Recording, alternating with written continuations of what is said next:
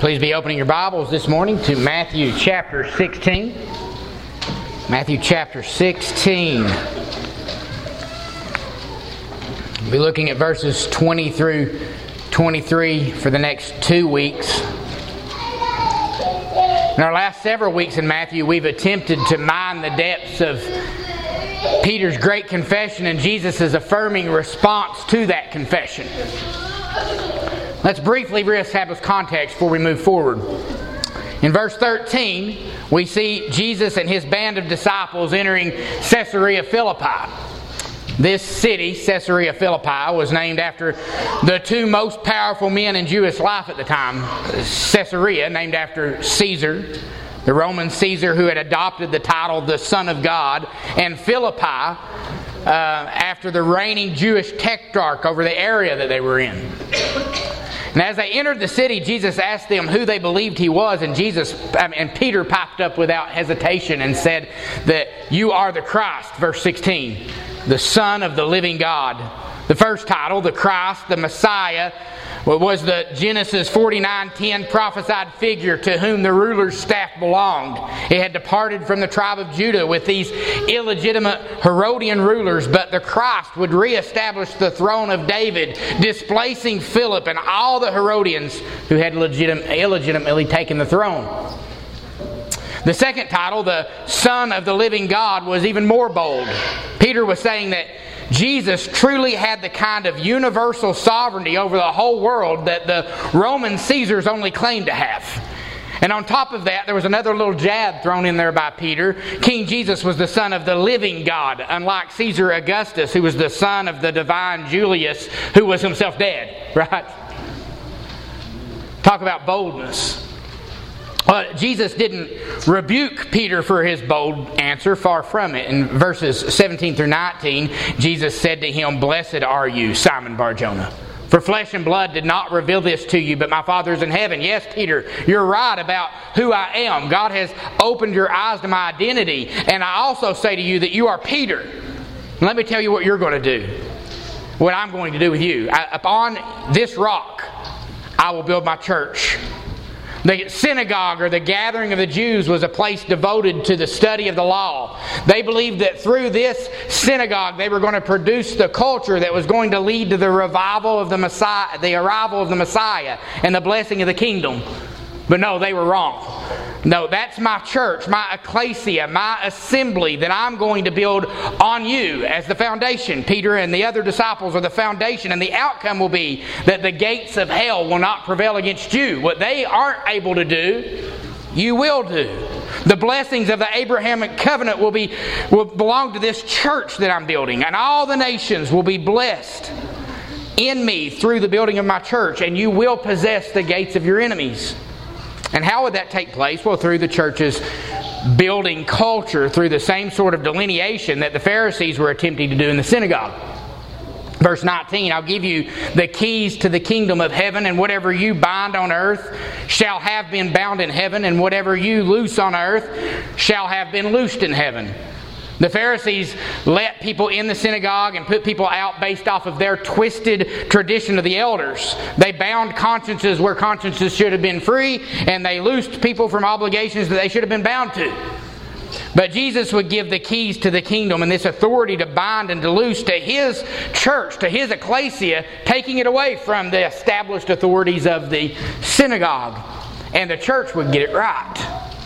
They'd let in the right hearted people People who reflected these Beatitudes that were starting off the basis of blessed are the poor in spirit, the spiritually destitute, those that knew they needed grace. And they would bind and loose in true righteousness what was bound or loosed in heaven. This new ecclesia that Jesus would build would create the kind of culture that would transform the nations and the governments of the world into obedience to Christ and bring blessings on everybody. Guys, that excites me, don't it, y'all? I, have heard those verses my whole life, and I still get excited when I read them, don't y'all? Can you imagine how excited, excited the disciples were? when they're hearing this for the first time. They're understanding it through the lens I just gave you. You know, we're having to try to put ourselves 2,000 years ago. This is the air they breathe. They're, they're getting what's being said immediately. And no doubt they were David Province, charged the gates of hell with a water pistol, kind of excited, right? Easy to picture Simon the Zealot say, let's do this, right? You know? Or, or Matthew, let's get this party started. But can't you just imagine Peter making sure that his sword is ready at his side for any Malchus that might come his way? They're ready to establish the kingdom. But now this exciting narrative takes an unexpected turn in verses 20 through 23. And that's where we'll pick up for this morning. Then he warned the disciples that they should tell no one that he was the Christ.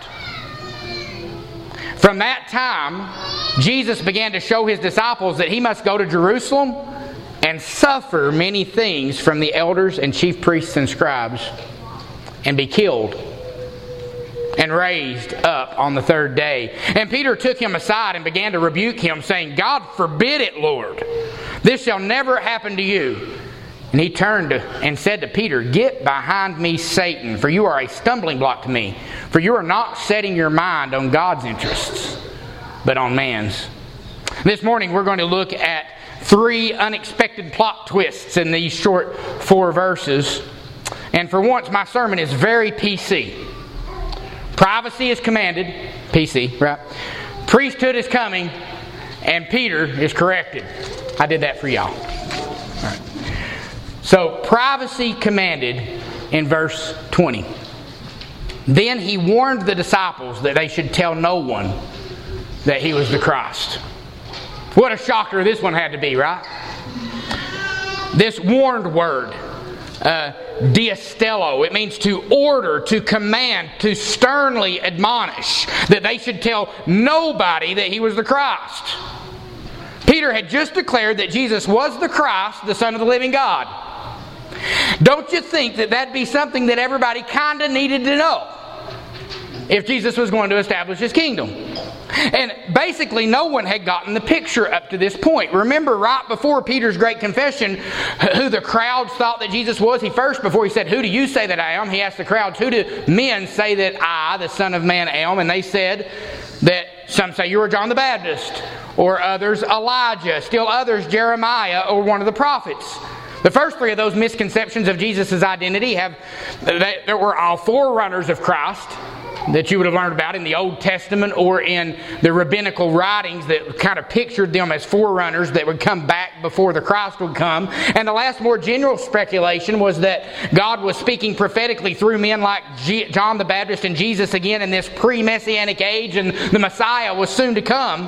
But according to the 12, the number of people who actually recognized Jesus as the Christ was too small to even mention. Nobody's seeing him through that lens. Nobody's thinking that's who he is. How's Jesus going to overthrow Rome if they don't correct the masses' understanding of who Jesus is? How's he going to claim the ruler's staff that rightly belonged to him from the Herodians? How is he going to build his church or his assembly? How would they take the very gates of hell if they didn't tell anybody who he was? Secrecy is not the way of the average, ordinary, everyday coup, is it? It's not usually how they happen. When an aspiring rival leader wants to overthrow an existing power structure, they typically start an uprising. And no doubt that's what the disciples were thinking. Let's get all the dissatisfied groups behind us who have all these overlapping visions. It's easy to get fed up deplorables involved in a coup isn't it? Find whatever common ground you can and start a populist uprising. One doesn't necessarily need allies to do something like that. Co belligerents will be just fine. And it would have been easy to stir up the crowds to get them to follow. Remember the free food crowd? It's always around, isn't it? And it was around in Jesus' day too. Remember what happened right after Jesus fed the 5,000? In John 6, 14 through 15, therefore, when the people saw the sign that Jesus had performed, they said, Truly, this is the prophet who has come into the world. They actually thought during this little window of time, they thought this is the prophet, this is the this is the Christ. And Jesus perceived that they were intending to come and take him by force and make him king. I think he could have got them stirred up, don't you? If he wanted to, but he withdrew to the mountains by himself alone. He could have pandered to the crowd un- undoubtedly and had their support. You not only have the free food crowd, you'll also always have the no tax crowd, won't you? People that don't want to pay any taxes. You can always find those guys. They existed at this time too. Acts 5:37 Judas of Galilee in the days of taxing drew many people away from him, but he also perished and all even as many as obeyed him were dispersed. There was a lot of there were a lot of Jewish zealots who resented being taxed by the Romans and they had little uprisings here and there and everywhere. You think he could have got the zealots on board of, "Hey, get on we'll overthrow all this stuff and we'll set this stuff right and you won't have to pay taxes anymore." Could have got the free food crowd. Could have got the no tax crowd. He also could have gotten the believing scribes, Pharisees, and rulers, I think. There were actually many of these, uh, and they were influential. First, in John 3 1 through 2, we have one of them come. You remember that story where a man of the Pharisees named Nicodemus, a ruler of the Jews, said, This man came to Jesus by night and said, Rabbi, addressed Jesus as a teacher, we know you have come from God as a teacher. Who knows? We. He's not coming just on his own initiative. He's a part of a delegation of rulers or Pharisees who believe that Jesus is a teacher who has come from God because nobody can do these signs that he's doing except for God be with him. He's basically begging to be persuaded. But Jesus never even identifies himself as the Christ during this opportunistic conversation. He only rebukes his understanding of the kingdom altogether and tells him he's, not, he's in danger of not even entering it unless he's born again. And there were more. John 12, 42. Many even of the rulers believed in him, but because of the Pharisees, they were not confessing him for fear that they would be put out of the synagogue. Do you think that miracle working Jesus could have curried their favor if that would have been his goal? Convinced them of this whole building a new assembly that would replace the synagogue thing, promised them the gates of their enemies in exchange for their support. Do you think that the free food crowd, the no tax zealot crowd, and the many rulers and Pharisees could have formed an ever growing movement? But Jesus commands them not to tell anyone who he is. What gives? Why no coup? Well, because the Christ was not just the king who would reclaim the ruler's staff and the prophet who would bring about the obedience of all the peoples. He was also the greater fulfillment of 2 Samuel 7 12 through 13. He was a greater fulfillment of that than Solomon. When your days are complete, God told David, and you lie down with your fathers, I will raise up your descendant after you, who will come forth from you, and I will establish his kingdom, and he will build my house for my name, and I will establish his throne of his kingdom forever. Solomon was a fulfillment of this Davidic covenant. He built the temple, but did his kingdom last forever? His temple didn't even last forever, did it? And neither would, uh, and the kingdom was taken away, the kingship was lost. The, and, but Jesus, as the greater son of David, would establish a new everlasting dwelling place of God. He would raise up a new t- uh, temple, and he would be set on the throne forever. Do you remember why that David couldn't even build the temple himself? You remember why? You remember that? First Chronicles 28. 2 through 3. Then King David rose to his feet and said, Listen to me, my brethren and my people. I had intended to build a permanent house for the ark of the covenant of the Lord and for the footstool of our God. So I made preparations to build it, but God said to me, You shall not build a house for my name because you are a man of war and you have shed blood. That couldn't be the way that Jesus became the Messiah. He couldn't unite the offices of priest and king and be that kind of king. He could not come to the throne that way and be the promised Messiah. It was an impossibility. The Messiah was not to ascend to his throne like the typical king as a man of war. But how did he come riding into Jerusalem? He came riding, Matthew 21, 4 through 5, gentle and mounted on a donkey, even a colt in the foal of a beast of burden. That's the way people came when kings rode in peace, not when they were coming into war. He came to establish peace. The disciples certainly didn't understand that. We know how they wanted to deal with their dissidents, don't we? Remember when the Samaritans wouldn't believe on them and they asked Jesus, James, and John said, Hey, give, do you want us to call fire down out of heaven and kill all these Samaritans? And Jesus says, You don't know what spirit you're of. Son of Man did not come to destroy life, but to save it. The unexpected nature of this command and privacy was doubly true of the next PC that we have this priesthood coming. From that time, Jesus began to show his disciples, verse 21, that he must go to Jerusalem and suffer many things from the elders and chief priests and scribes and be killed and be raised again on the third day. Let's look at some noteworthy words and phrases in this text. Uh, first, from this time. Matthew uses this phrase of transition in his as a phrase of transition in his gospel. We've seen it once already in Matthew 4:17. From that time when John was arrested, John had been proclaiming the gospel of the kingdom. When he was arrested, it says from that time Jesus began to preach and say, "Repent, for the kingdom of heaven is at hand."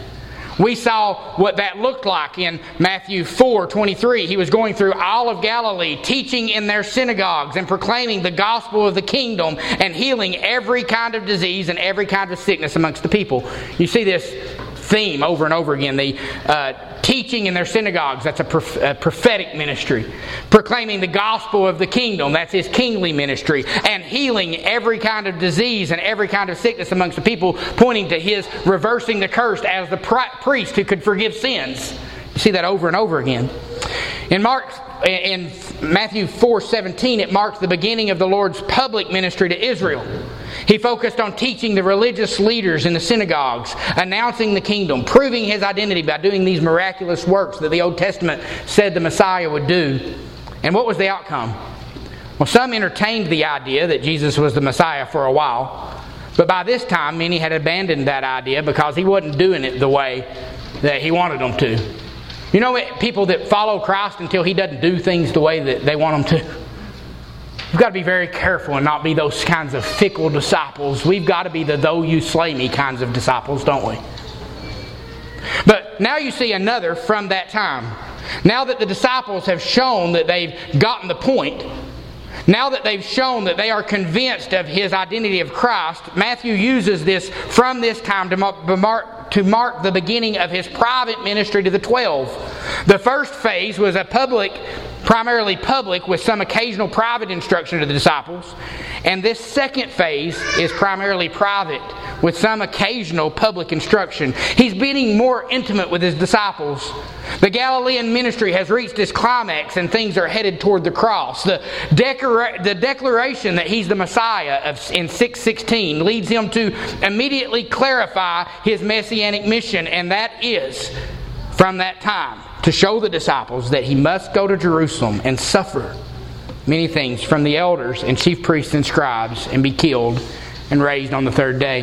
We see that again in Matthew 17, 22 through 23. Jesus reiterates that he's going to Jerusalem, he's going to suffer at the hands of the elders, be killed, and raised again. And then on 20, 18, and 19, he's redundantly teaching them, making sure that they don't misunderstand his mission.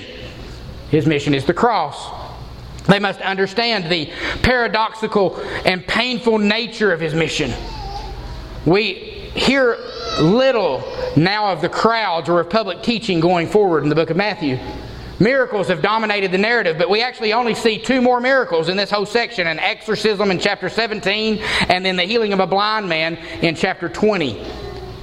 Instead, Jesus' attention is focused on teaching the disciples, trying to instill in them the new, radically different values of the kingdom of heaven and to prepare them for what lies ahead in Jerusalem. But note that, that's, that's from this time he began to show. And I want to point this out.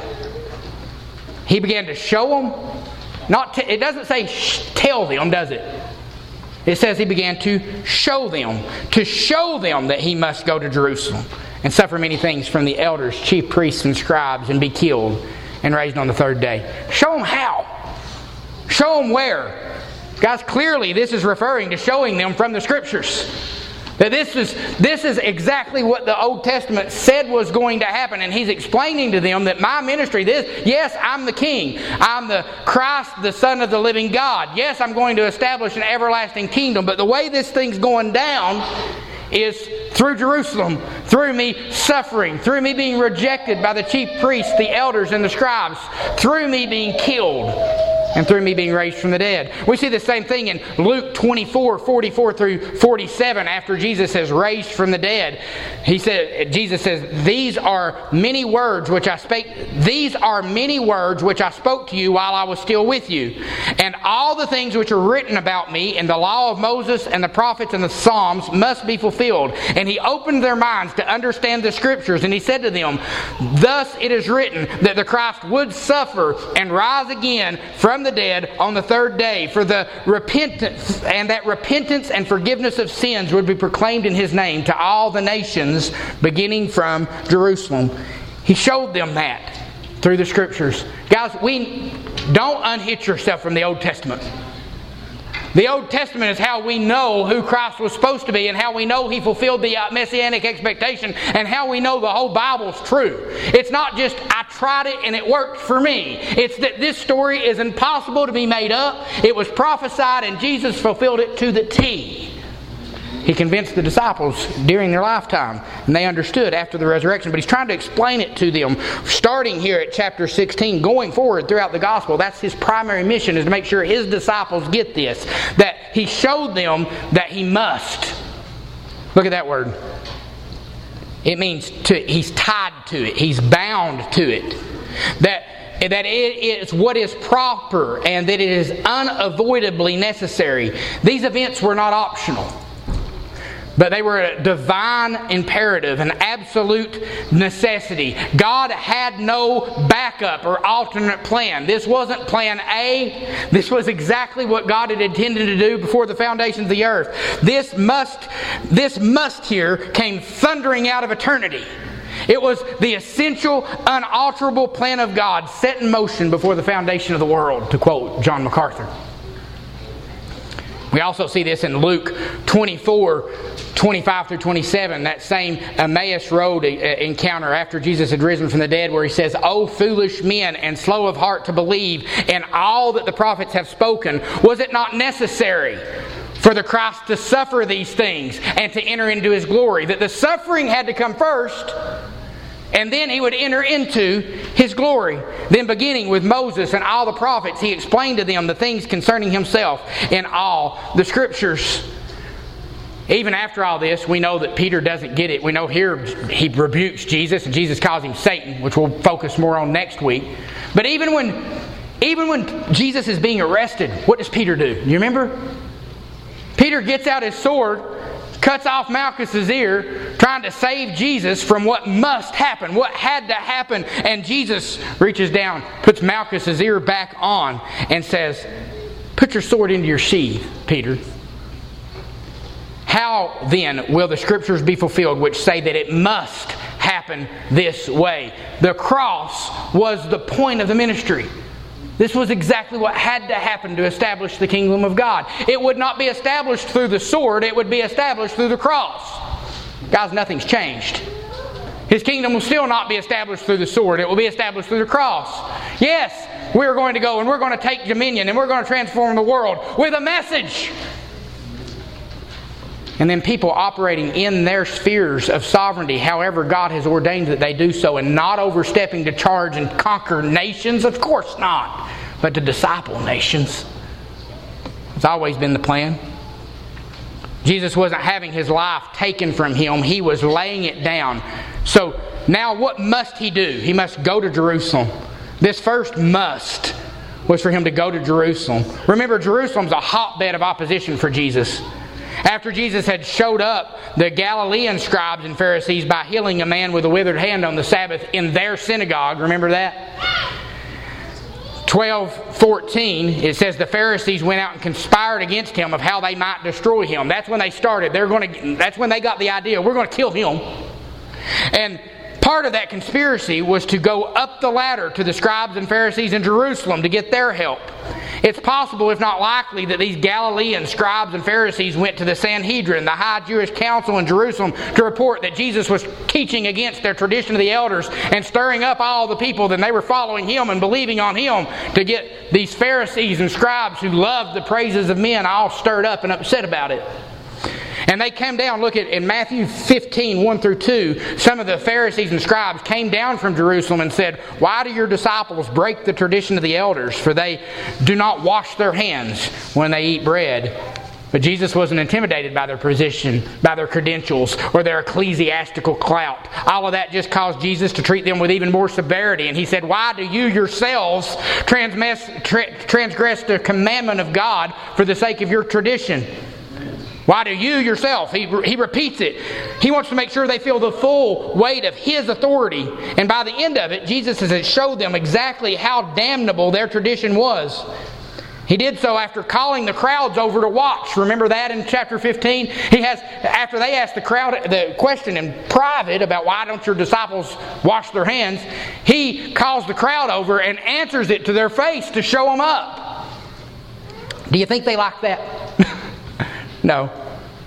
And after that, it was kind of a little dangerous for Jesus to even be in those Jewish areas. And remember, he for the last little while, he's been out of Jewish areas. He withdrew and he went to Tyre and Sidon. He went to the Decapolis. He went to these Gentile areas because it wasn't his time to die yet. It wasn't his time to die how? What did I say? Yet. Jesus had shown the disciples that the Gentiles were more receptive to his ministry than the Jews had been. He had continued doing these miracles, and now they understand who he is, and he lets them know okay, no more running around in Gentile areas. We're not, we're not hanging out in Tyre and Sidon. We're not hanging out with, in places where we might be safe. I must go to Jerusalem where everybody hates me and I must suffer many things. Jesus was no limp wristed, effeminate pansy man, was he? He wasn't scared of his mission that God had given him to do. He knew his mission and he intended to fulfill it. He knew that Isaiah 53, 5 through 6, which no doubt he told the disciples when they was telling them that he must suffer, he had read it to them, that the Messiah would be pierced through for our transgression, crushed for our iniquities, that the chastening for our well-being fell upon him, and by his scourging or his wounds we are to be healed. That we all like sheep have gone astray, each one has turned to his own way, but the Lord has caused the iniquity of us all to fall upon this Messiah. And that's me, guys. No doubt he quoted that. He had to suffer. Our sins demanded it. I love Mark's telling of the trip to Jerusalem in Mark 10 32 through 34. They were on the road going up to Jerusalem, and Jesus was walking on ahead of them, and they were amazed. And those who followed were fearful. They knew what a hotbed it was for persecution. They knew that death could await them when they got to Jerusalem. But Jesus wasn't shirking it. They're all on the way, and He's walking ahead of them like a kid on the way to a candy store or something. Because this is the Father's plan for me. He knows I've got to go to Jerusalem, that I've got to suffer and then he took the twelve aside there in this Mark account and began to tell them again what was going to happen, saying, Behold, we're going up to Jerusalem, and the Son of Man will be delivered to chief priests and scribes, and they will condemn him to death and hand him over to the Gentiles. They'll mock him, spit upon him, and scourge him, and kill him. And three days later, he'll rise again. And at whose hands does it say he'll suffer? From the elders and the chief priests and the scribes. These men represented the Jewish nation as a whole. They were representative of the ecclesia, the assembly of the people of God at that time. These men who oversaw the synagogues, they oversaw the temple ministry, they oversaw the courts of law of Israel, and they saw themselves as the true people of God, and they bound and loosed consciences, and they exercised the keys by putting people out of the synagogue. They would be the ones that would reject Jesus, that they would cast him out. Remember that they had decided that anyone who even confessed Jesus could be put out of the synagogue. But they were going to go one step farther and seek the sword of the Roman government in the form of crucifixion in Jesus' case. They were going to have him killed. They couldn't do that on their own. They had to go up the ladder, didn't they? To get they weren't just satisfied getting him out of the synagogues, removing him from the Jewish spaces. They wanted him killed. And that's the next thing it says here, isn't it? That he would suffer many things from the elders and chief priests and scribes and be killed. Also, you return back to Isaiah 53, 7 through 9. He was oppressed and he was afflicted, yet he did not open his mouth. like a lamb that is led to slaughter, and like a sheep that is silent before its shearers, so he did not open his mouth. By oppression and judgment he was taken away. And as for his generation, who considered that he was cut off from the land of the living, for the transgression of my people, to whom the stroke was due, his grave was assigned with the wicked men, yet with a rich man at his death. This Greek word for be killed, behind killed, it wasn't used for legal executions. In this context, the meaning is that of murder. Jesus was not legally tried and proved guilty of any wrongdoing, but was sentenced to death on false vindictive charges of these Jewish leaders who were determined to get rid of him at any cost. But it was all in God's plan that the hand of man, that at the hand of man, Jesus was to be murdered. Later, we'll see Jesus quoting Psalm 118, 22 to explain what has happened. Did you never read in the scriptures that the stone which the builders rejected became the chief cornerstone? That it would be judgment on those chief priests, those scribes, those elders that had, that had wrongly executed him, and that, that they had rejected him and he would be the cornerstone of a new people that would replace them. But it had to happen first that he was rejected, even to the point of death, before the new people could be established, before the new kingdom could arise, before they could be a church to replace the synagogue and the temple of the people of God to replace the actual temple in Jerusalem. Before they could replace the throne of the Herods with the throne at the right hand of the throne of God in King Jesus all this had to happen. Obviously, through death. Obviously, though, this death would not be the end, right? Because on the third day, he would rise again. Jesus even told them how long he'd stay dead, didn't he? On the third day. He's like, he likely quoted Hosea 6 2, where Israel corporately expresses its hope that on the third day God will raise us up that we might live before him. He saw himself as the true Israel of God, and that I will on the third day be raised up that I might live before God, actually be in His presence. Undoubtedly, He told them that. That's actually, you, you think it's talking about Israel in general? It's talking about me. I am Israel in general, and only those that are grafted into me are the true Israel of God. Undoubtedly, He's told them that. Those that trust in me are the new ecclesia. But I have to wait until I'm killed. I have to be three days, then live before God in His presence. We know from Matthew 20, 12, 39 through 40, that he had appointed to the three days where Jonah was three days and three nights in the belly of the whale, and that the Son of Man must be three days and three nights in the heart of the earth. He's always referring back, showing himself to the disciples, showing them that it has to happen like this. This whole text testifies to the universally understood concept of the Messiah uniting the offices of prophet and priest and reigning over them as the final prophet. So he's going to be the prophet, priest, and the king. Everybody got that. They got it because it's so clear in Zechariah 6 12 through 15. Y'all have your turn there. I've not had to turn anywhere today. I'm going to make you turn. Can't be lazy all morning.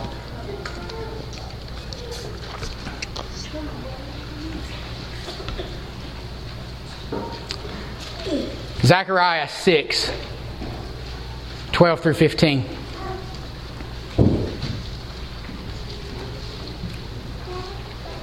Thus says the Lord of hosts Behold, a man whose name is Branch. This word is Nezer, by the way. Nazareth, he shall be called a Nazarene. That's where the word came from, the city of the branch. Thus says the Lord of hosts Behold, a man whose name is Branch, for he will branch out from where he is, and he will build the temple of the Lord. Yes. It is he who will build the temple of the Lord, and he who will bear the honor and sit and rule on his throne. Thus, he will be a priest on his throne. The priesthood and the king and the kingship had always been separate, but in the Messiah there would be a priest who would be on the throne, uniting the offices, and the council of peace would be between the two offices. Now the crown will be a reminder in the temple of the Lord to Helem, to Tobijah, Jedediah, and Hen, the sons of Zephaniah. Those who are far off will come and build the temple of the Lord. Then you will know that the Lord of hosts has sent me to you, and it will take place if you completely obey the Lord your God But there was confusion. Although everybody understood that the Messiah, when he came, would unite these offices, there was confusion of how that would actually go down. The Pharisees believed it, but they didn't, they didn't understand how it happened.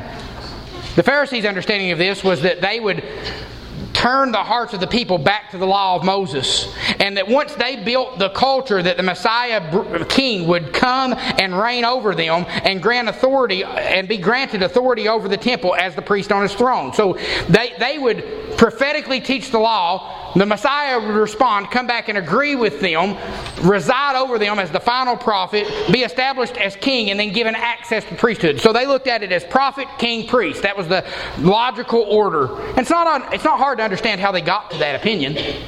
Exodus 19, 5 through 6, the reason they thought they went into exile to begin with was right before the giving of the law. Now then, if you will indeed obey my voice and keep my covenant, then you will be my own possession among all the peoples, for all the earth is mine, and you shall be to me a kingdom of priests and a holy nation. These are the words that you shall speak to the sons of Israel. They're saying, hey, where we failed, the reason we started a kingdom, but it was taken away from us, was we didn't obey the law. So if we really bear down and we get it right, then the promises that were in the law, the promises of Abraham, will finally be ours. It's up to us. Let's teach it rightly. The Messiah will come, rule over us, and then we'll have our king priest. You see how they got there, right? The disciples thought that Jesus had arrived as the Messiah King and that he was correcting the Pharisees' misinterpretation of the law as the prophet like Moses who would be raised up from the people, like it says in Deuteronomy 18. They would supplant the synagogue system by exercising the keys and binding and loosing better than the Pharisees and scribes. And ultimately, Jesus would take the actual throne and then be granted access over the temple. So they looked at it as Jesus is the king, he's arrived. He's arrived with, his, and he's king no matter what. He's replacing their false interpretations as the prophet, and then once we change the culture, he'll be given access to the temple and he'll be the priest. So they looked at it as king, prophet, priest. And it's easy to understand how they got there. Matthew 5, 17 through 20, in the Sermon on the Mount, when Jesus has given his coronation on, uh, address, his, or his inauguration address, that he's the promised Messiah, kind of given that idea. In 517, he says, Do not think that I came to abolish the law or the prophets. I did not come to abolish, but to fulfill. For truly I say to you that until heaven and earth pass away, not the smallest letter or stroke shall pass from the law till all is accomplished. Whoever then annuls one of the least of these commandments and teaches others to do the same shall be called least in the kingdom of heaven.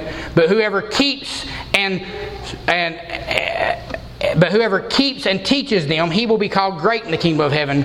For I say to you that unless your righteousness surpasses that of the scribes and Pharisees, you will not enter the kingdom of heaven.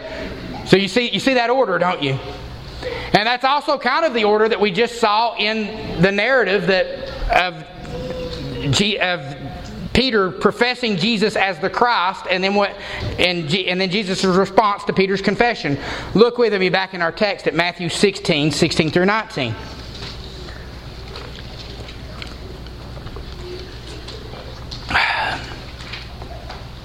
In answer to the question, who do, men, who do you say that I, the Son of Man, am?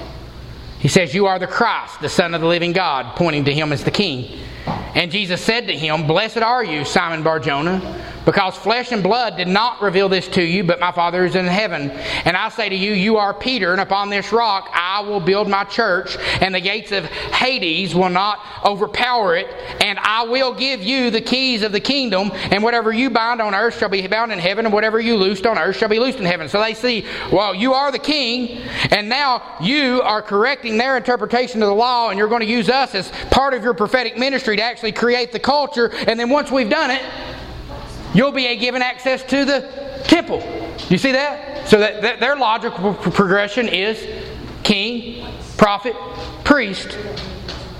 But what does Jesus say is actually going to happen? Jesus himself will be the one who perfectly obeys God's law as modeled for as a model for the people. He would perfectly keep it. It's not that he would create a culture where they would they would perfectly teach it. No, first he would be the one that perfectly kept the law and offered himself as a sinless, blemishless lamb of God for the sins of the whole world.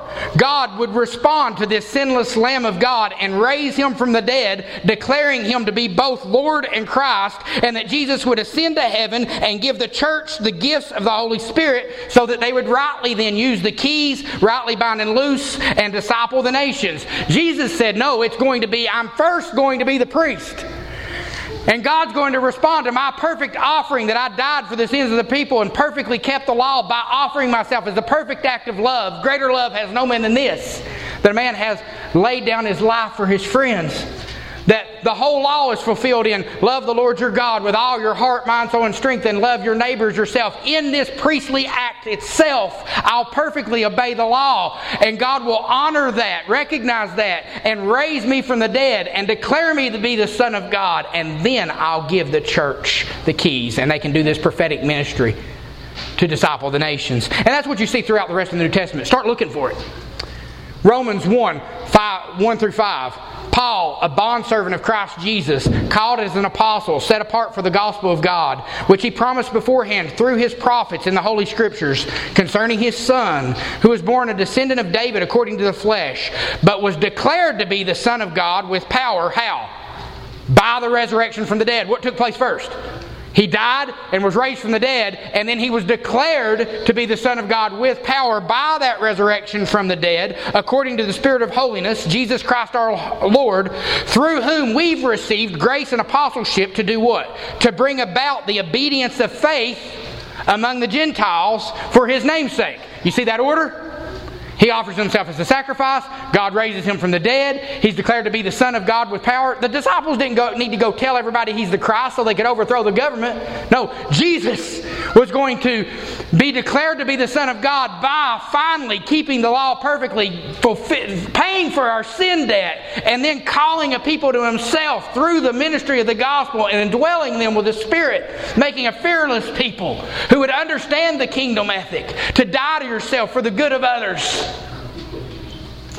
and that glory would await later. That's what had to happen. He had to be the lamb to become the lion of the tribe of Judah who would bring about the obedience of the people. And you find it again and again. Philippians 2 8 through 9, that being found in appearance as a man, Jesus humbled himself, becoming obedient to the point of death, even death on a cross, his priestly ministry. For this reason, God has highly exalted him and given him a name that's above every name, so that the name of Jesus, every knee would bow of those on heaven and those on earth and those under the earth, and that every tongue would confess that Jesus Christ is Lord to the glory of God the Father. He'd be highly exalted to be the king after his his priestly ministry, and then every knee would bow and every tongue would confess. It would be priest, it would be king, and then this prophetic ministry working through the churches as they disciple the nations. Had to be that order because we couldn't understand it until we saw Jesus do it. We'd think we have to do it like Peter with a sword in our hand, cutting off Malchus's ear, until we saw Jesus do it. No, we just we just hold to our convictions and we never compromise. And we trust God through it all. And sometimes suffering will come, but we aren't cowed by those sufferings. And we continue in obedience and we proclaim the truth. And God establishes His church through a faithful people based on the testimony of the gospel itself. You see it again in Acts 2 29 through 36. Brethren, I may confidently say to you concerning the patriarch David that he both died and was buried, and his tomb's with us to this day. And so, because he was a prophet and knew that God had sworn to him with an oath to seat one of his descendants on the throne, he looked ahead and spoke of the resurrection of the Christ, and that he would neither abandon, that he was neither abandoned to Hades nor did his flesh undergo decay. This Jesus God raised up, to whom we are all witnesses. Therefore, having been exalted to the right hand of God, do you see it? David wasn't the king, but there would be a Christ who would be raised from the dead, and after he would raised, he would be exalted to the right hand of God as the Messiah King, as the Son of God with power, having received from the Father the promise of the Holy Spirit, who he has poured forth, which you both now see and hear. This is at the day of Pentecost and the giving of the Spirit. For it was not David who ascended into heaven, but he himself says, The Lord has said to my Lord, Sit ye here at my right hand until I make your enemies a footstool for your feet. Now we're doing the prophetic ministry of discipling the nations, and we're going to get it done. And he's going to sit at the right hand of the throne of God until we have. Priest, king, prophetic ministry. We now understand we have the keys to the kingdom. We can bind and loose. And as we create culture, we await the arrival of King Jesus. But we can't shirk that duty, brothers and sisters. We've got to stand on it. We've got to be willing to suffer. We've got to be willing to go through the hardship. We've got to be willing to stand against the synagogues and the, the, the temples of our day, the culture building influences of our day, and say no and not try to be a faithful presence in what they're doing, but be willing to be kicked out of what they're doing and establish what is actually in line with God's Word itself with no compromise, even if they hate us for it. We've got to follow the way of our Savior. Jesus charted, the, charted it as a pioneer of our faith. And He has sanctified the way of suffering for the people of God, and that through that path of faithful suffering, glory will come. We see it over and over again. You'll, you find it more. I wanted to do this for like an hour, and I'm not going to, but there's more of these. You, it's so funny when you find one of these little threads and you pull it, you start looking for it, and you're like, wow, God said this over and over and over and over again. It becomes one of these little hermeneutical sort of lenses. You look for it, you see it everywhere. And it is, it's there, it's everywhere. The keys to the kingdom and this authority to bind and loose hadn't been given yet. Remember, we, what we've been preaching, what he told Peter, I will give you the keys to the kingdom of heaven. He doesn't say, I have given you. For I'm giving you these right now. It was a future promise, and he's telling them, but before that happens, I must go to Jerusalem. I must suffer many things at the hands of the chief priests and the scribes and the elders, and be killed, and on the third day rise again. And then the church would wait until they were clothed with power from on high so they could begin the discipling of the nations. Guys, do you know we still have that same Holy Spirit? I don't know why we don't act like it anymore, but we do. And we see here, I'm going to touch it, but I'm not going to linger on it. We see Peter corrected this last irony. First irony was you wouldn't expect him to say, Don't tell anybody, right? Privacy commanded. The priesthood communicated or coming. And now Peter corrected. The very, the very man who Jesus said, Upon this rock, to whom he said, Upon this rock I will build my church. The one that he said that I will give you the keys to the kingdom of heaven. Whatever you bind on earth will be what was bound in heaven. He, he, this man, Peter, took Jesus aside and began to rebuke him. Guys, just to let you know, if you're rebuking Jesus, you're doing something wrong. You've, you've messed up somewhere when you're rebuking Jesus. You say, Well, how can I rebuke Jesus? Every day you complain, every day you murmur, every day that you refuse to do what He's called you to because you've got better sense than He does. Every little compromise you make to keep your positions and keep your little places in, in your little synagogues of this earth, every single time you're saying, Not so, Lord, I don't need to suffer. That's not the path to glory. Every single time you're, you're like, oh, Peter, what a fool you are to take Jesus aside and begin to rebuke Jesus. Says, God forbid it, Lord. God forbid it, Lord. Are we not like that? Argue with God and still call him Lord? That's what he does right here, isn't it? God forbid it, Lord. This shall never happen to you. It's, it, for, for him, it's not just it shouldn't happen, it's unthinkable. Absolutely. What you've just said to us? No. Absolutely not, Jesus. That can't be the way. We not feel that way sometimes. That can't be the way. Cost, suffering, heartache, loss, rejection from the world, having to come out and do things the harder way. Isn't it just easy to just go with the flow and do what everybody else is doing? God forbid it, Lord. It wasn't just for Jesus. Look, look, look forward as where this is going in the coming weeks. Jesus said to his disciples, If anyone wishes to come after me, let him deny himself and take up his cross and follow me. It wasn't just Jesus that would go this path of suffering. For whoever wishes to save his life shall lose it, but if anyone loses his life for my sake, he will find it. For what does it profit a man if he gains the whole world and loses his soul? For the Son of Man is going to come in the glory of his Father and with the angels and will recompense every man according to his deeds. Truly I say to you, there's some of you who are standing here who will not taste death till they see the Son of Man coming. God forbid it, Lord. This shall not happen to you. And, he, and Jesus turns to Peter and says, Get behind me, Satan. Let me, let me encourage something in our binding and loosing that, we, that we've got to realize sometimes really people that are really God's people can say things that are truly satanic. Like, really be wrong. Does that mean they're not God's people?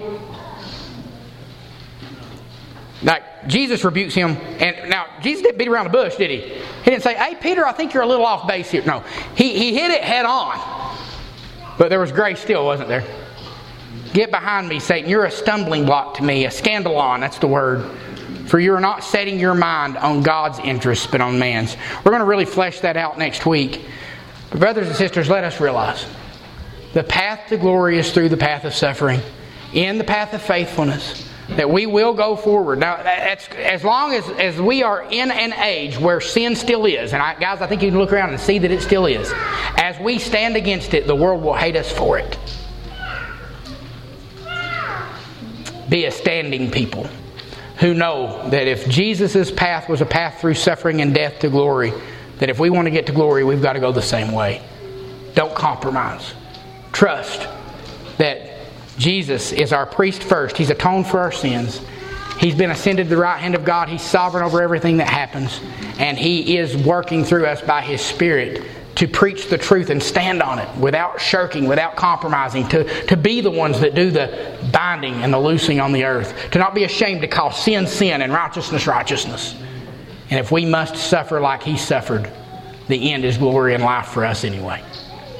Kind of gracious Heavenly Father, Lord, we thank you so much for your word. We thank you for this encouragement from your word. Lord, the paradoxical truths of Scripture. Lord, help us to hold to them. Make us a faithful and uh, courageous people. The righteous are as bold as a lion. Make us bold and make us bold because we believe the gospel. We see that you were faithful to your Son and you will be faithful to those that are indwelled, that are one with your Son, that are united to Him by faith. God, please use us to transform this world to do what the Pharisees failed to do, to Christianize our surroundings, to make an impact, not to just wait, but to actually go and be obedient and trust that you will work mightily through your church. It's in Jesus' name we pray. Amen.